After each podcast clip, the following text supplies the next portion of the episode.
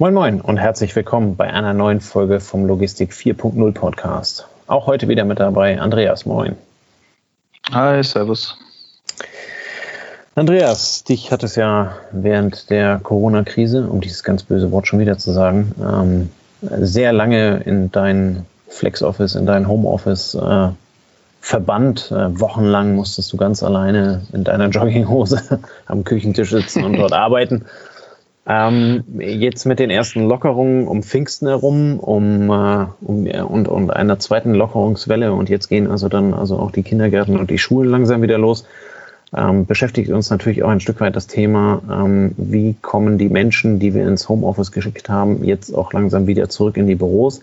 Sollten sie überhaupt in die Büros zurückkommen? Ähm, und wenn ja, wie? Was ist so deine persönliche Erfahrung? Ich weiß, dass du die ersten paar Tage schon wieder in deinem Büro warst. Du hast den Weg noch gefunden.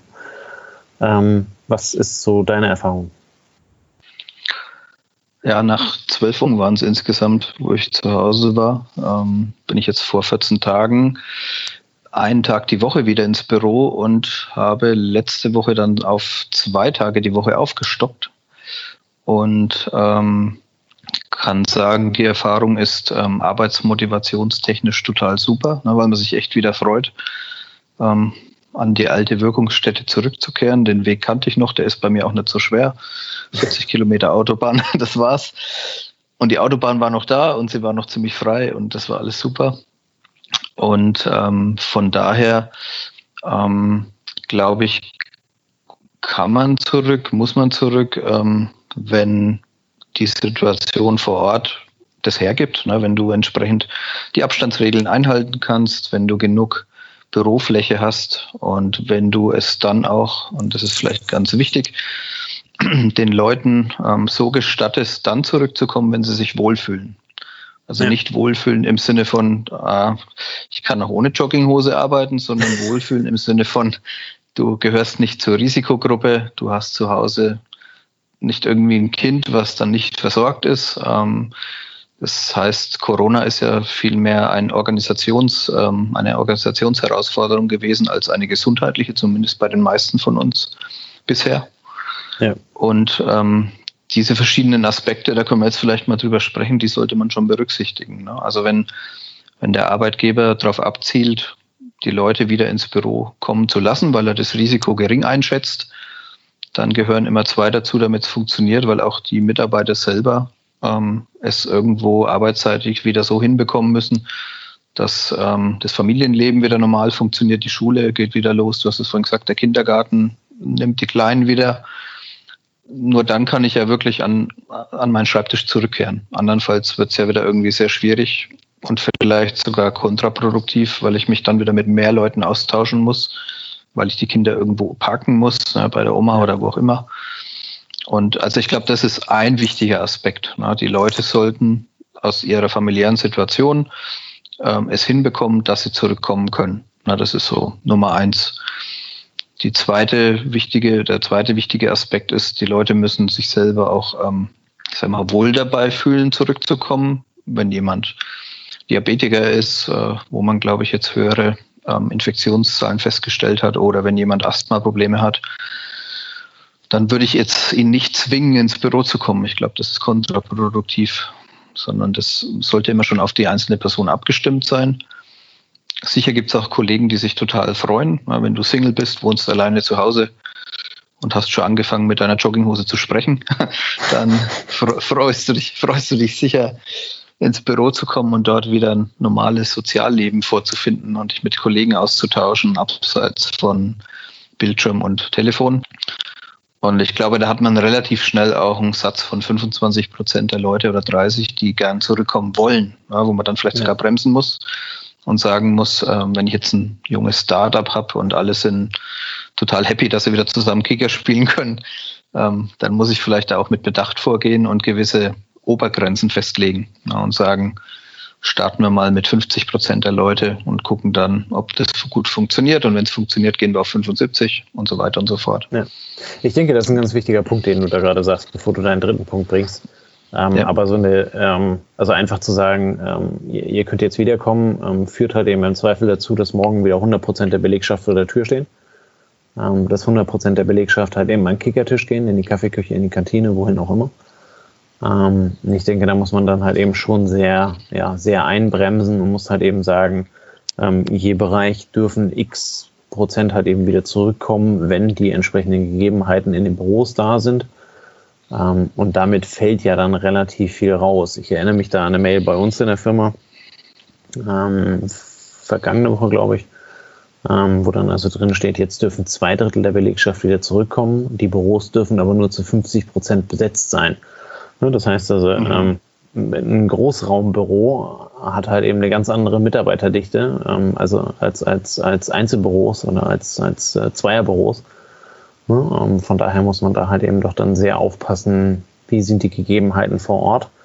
Und natürlich, wie, wie lassen sich Abstandsregeln äh, einhalten.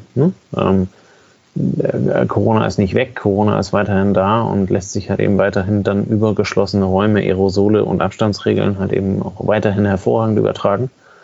Ähm, äh, insofern sind das so, glaube ich, die Themen, wo man, wo man ja doch sehr strukturiert vorgehen muss und dann halt eben ähnlich wie die Bundesregierung dann halt eben sagt, jetzt machen wir mal, keine Ahnung, ein Drittel oder 25 Prozent, äh, die halt eben wieder kommen dürfen. Ähm, und dann warten wir mal zwei Wochen und gucken, wie es halt eben dann äh, läuft und wie es funktioniert, um dann halt eben neu bewerten zu können, macht es Sinn, den nächsten Schritt zu machen.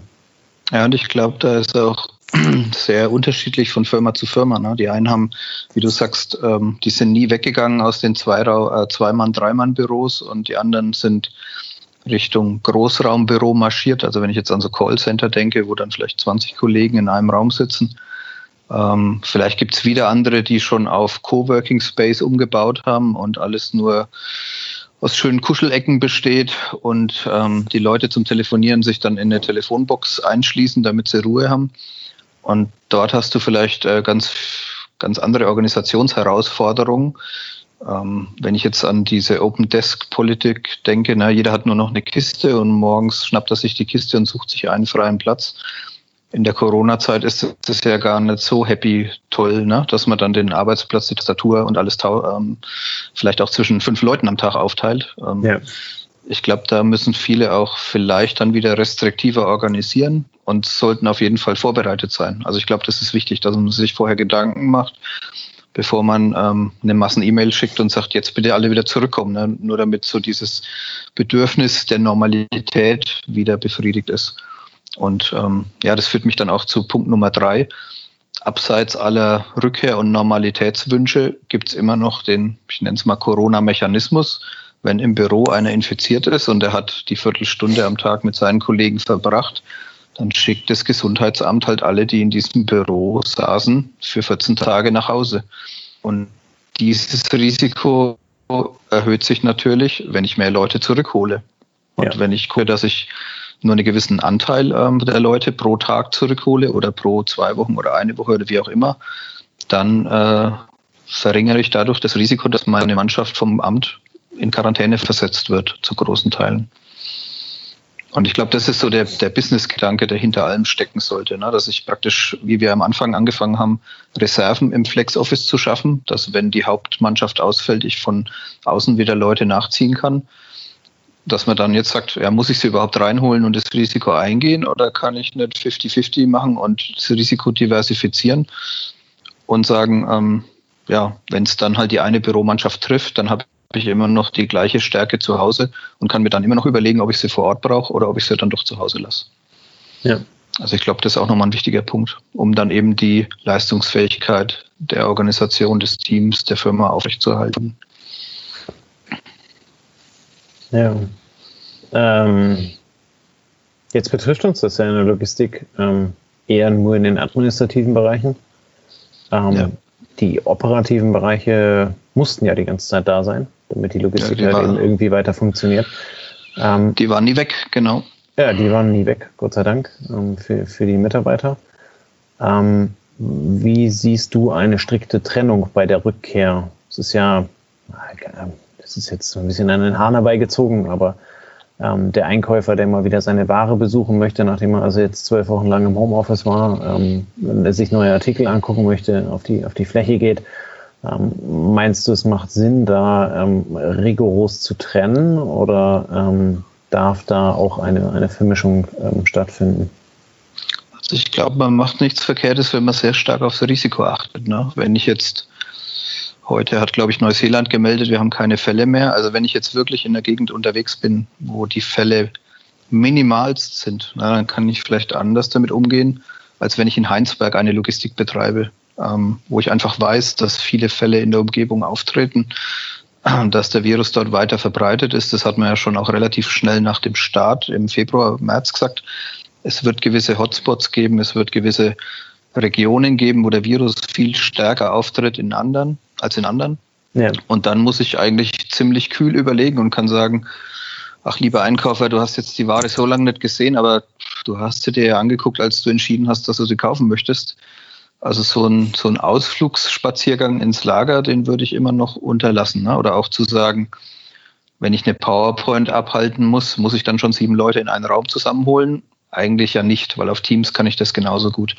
Ja. Ähm, also da würde ich immer sehr risikobedacht und ähm, also Risiko first, ne? so erst das Risiko einschätzen, dann den Benefit von der Veranstaltung, von der Aktion bedenken und dann überlegen, gibt es wirklich keine Alternative? Und wenn es keine gibt, dann kann das ja gerechtfertigt sein und dann kann ich vielleicht auch sagen, einmal im Monat muss ich halt meinen Geschäftspartner treffen, um den Vertrag auszuhandeln, der dann für fünf Jahre gilt dann halte ich das für angebracht.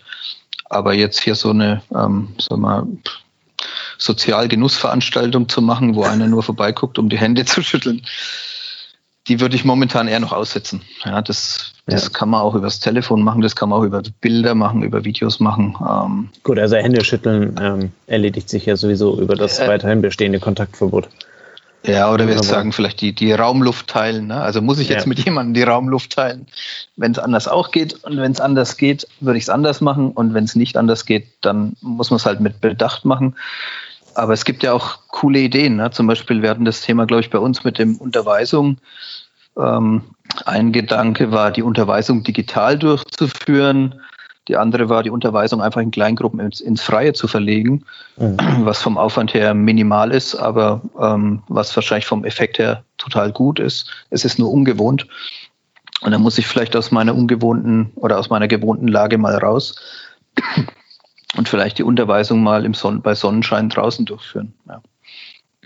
Und ähnlich sehe ich es hier auch. Also gesunder Menschenverstand ist da wahrscheinlich das A und O. Und wenn ein Kollege an etwas nicht denkt, dann vielleicht auch nicht böse nehmen, sondern nur daran erinnern, dass es vielleicht auch über Teams möglich wäre, statt sich persönlich zu treffen. Und ich glaube, dann kommt man da ganz gut durch. Ja, das sehe ich am Ende sehr ähnlich. Also ähm, so wie wir so wie wir die Maßnahmen halt eben hochgefahren haben mit dem Sicherheitsgedanken, mit dem Risikoprofil, ähm, so sollten wir sie halt eben auch immer wieder runterfahren. Ähm, das heißt also, als erstes kommen natürlich die zurück, die nicht in irgendwelche Risikogruppen fallen oder vorbelastet sind. Ähm, als allererstes kommen natürlich die zurück, die Corona hatten und entsprechende Antikörper ja. haben. Ähm. Weil die sind sicher, dass das, das ist die Speerspitze überhaupt. Ähm, Wobei die ja noch sehr, sehr gering ausfallen momentan. Also ja, gut. So. Ich glaube, es gibt 170.000 Genesen in Deutschland. Äh, das sind nicht viele. Okay.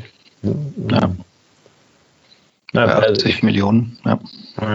Also von daher, da, da, bleibt dann halt eben wirklich abzuwarten, was, was, was dann halt eben entsprechend äh, passiert, wenn ein Impfstoff irgendwann mal da ist.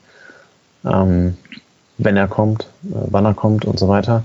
Ähm, nur glaube ich halt eben, macht es halt eben genau Sinn, ähm, da halt eben dann zu sagen, okay, es kommen halt eben je weiter wir fortschreiten, desto höher äh, kann halt eben äh, tendenziell das Risiko sein. Aber erstmal sollten wir mit dem kleinstmöglichen Risiko anfangen und die Leute halt eben langsam wieder zurückführen. Ähm, jetzt kriege ich das wunderschöne Wort nicht mehr zusammen, was du gerade über die sozialen Veranstaltungen gesagt hast. Ähm, aber ähm, äh, ja, ich würde ich würd einfach verbieten sich halt eben dann. Ne? Ja, das Unnötige weiterhin noch ein bisschen weglassen schadet ja nicht. Und ähm, ja. wenn wenn man sich bewusst ist, dass wenn man Leute zurückholt, dass man dann eventuell eine, vielleicht muss man so sagen, wenn, wenn die Organisation es verkraftet, eine Bürobesatzung zu verlieren, weil noch genug Leute zu Hause sind, weil es noch vier Büros gibt, die das Gleiche machen, dann kann man das Risiko eingehen. Aber wenn ich in einem Büro alle Spezialisten zusammensitzen habe, die dafür sorgen, dass meine Auftragsverarbeitung funktioniert und ich denen dann vielleicht klar mache, dass die jetzt alle mal für zwei Wochen zu Hause sein müssen und dann die Firma zusammenbricht, dann wäre es vielleicht schlauer gewesen, die eben nicht zusammenkommen zu lassen. Ja. ja. Also vielleicht das, das, ähm, das, das Worst-Case-Szenario mal an die Wand malen und wenn man damit klarkommt, dann kann man ja guten Mutes das Risiko eingehen. Und wenn man dann der Meinung ist, es führt zum Problem, dann muss man sich halt überlegen, ob man dieses Problem auf sich nehmen würde. Und ich glaube, dann macht man jetzt nicht so viel verkehrt, wenn man da entsprechend mit Vorsicht vorgeht. Ja, ja fein. Dann ähm, denke ich, war das sehr wertvoller Input von dir ähm, über, die, ja, über die Rückkehr back to business oder wie man das auch immer ähm, ganz am Ende ähm, beschreiben möchte. Ähm, die Rückkehr von Menschen nach der Corona-Krise, wobei wir sind eigentlich mittendrin, ähm, aber halt eben im, im Zuge der ersten Lockerung und halt eben auch der ersten politischen ähm, äh, Lockerung, die dann also in der Schule, im Kindergarten und solche Themen halt wieder zulassen, so dass Mitarbeiter halt eben auch wieder ins Büro kommen können. Ja, so, ähm, ja wir, wir sind gespannt, ähm, was, was passiert, ähm, wie es weitergeht. Ich denke, spätestens im, im August nach den Sommerferien ähm, werden wir eine ganz neue Situation haben, ähm, die wir dann auch besser bewerten können. Und ja, es bleibt zu hoffen, dass es mit den Infektionszahlen so weitergeht. Ähm, und äh, ja, die wirtschaftlichen Einbußen an der Stelle halt eben auch in einem sicherlich schmerzhaften, aber ähm, äh, überschaubaren Rahmen bleiben. Du ja. wolltest noch was sagen. Und wir, genau, wir versprechen, dass wenn die Fallzahlen zurückgehen, wir auch weniger Corona-Podcasts machen. dann wenden das, wir uns wieder richtigen Themen zu. Ja, dann, dann geht es ja mit der Logistik auch wieder richtig los. Dann können wir wieder voll vom Leder ziehen. Ja. Und äh, können uns den spannenden äh, Themen in der Logistik wieder widmen. Wobei ich bin der Meinung, wir haben das in den letzten Wochen auch schon ganz gut dann immer mal wieder hinbekommen. Auf ja. der anderen Seite, ähm, jetzt hatten wir es vor frag mich was, zwei, drei Wochen mit diesen, mit diesen Corona-Hotspots in der Logistik. Ähm, das sind ja dann schon Themen, die, die, von denen wir glauben, dass, dass sie unsere Zuhörer halt eben irgendwo bewegen und tangieren. Ähm, und dann finde ich, darf man solche Themen halt eben auch nicht außen vor lassen. Jo. In diesem Sinne wünschen wir euch einen äh, wunderschönen Abend, ähm, viel Spaß am Wochenende, genießt die Zeit, ähm, genießt das Wetter, sofern ihr in der richtigen Region wohnt. Ähm, und äh, ja, wir melden uns wieder nächste Woche, sind wieder für euch da. In diesem Sinne, bis dann. Ciao, ciao. Servus.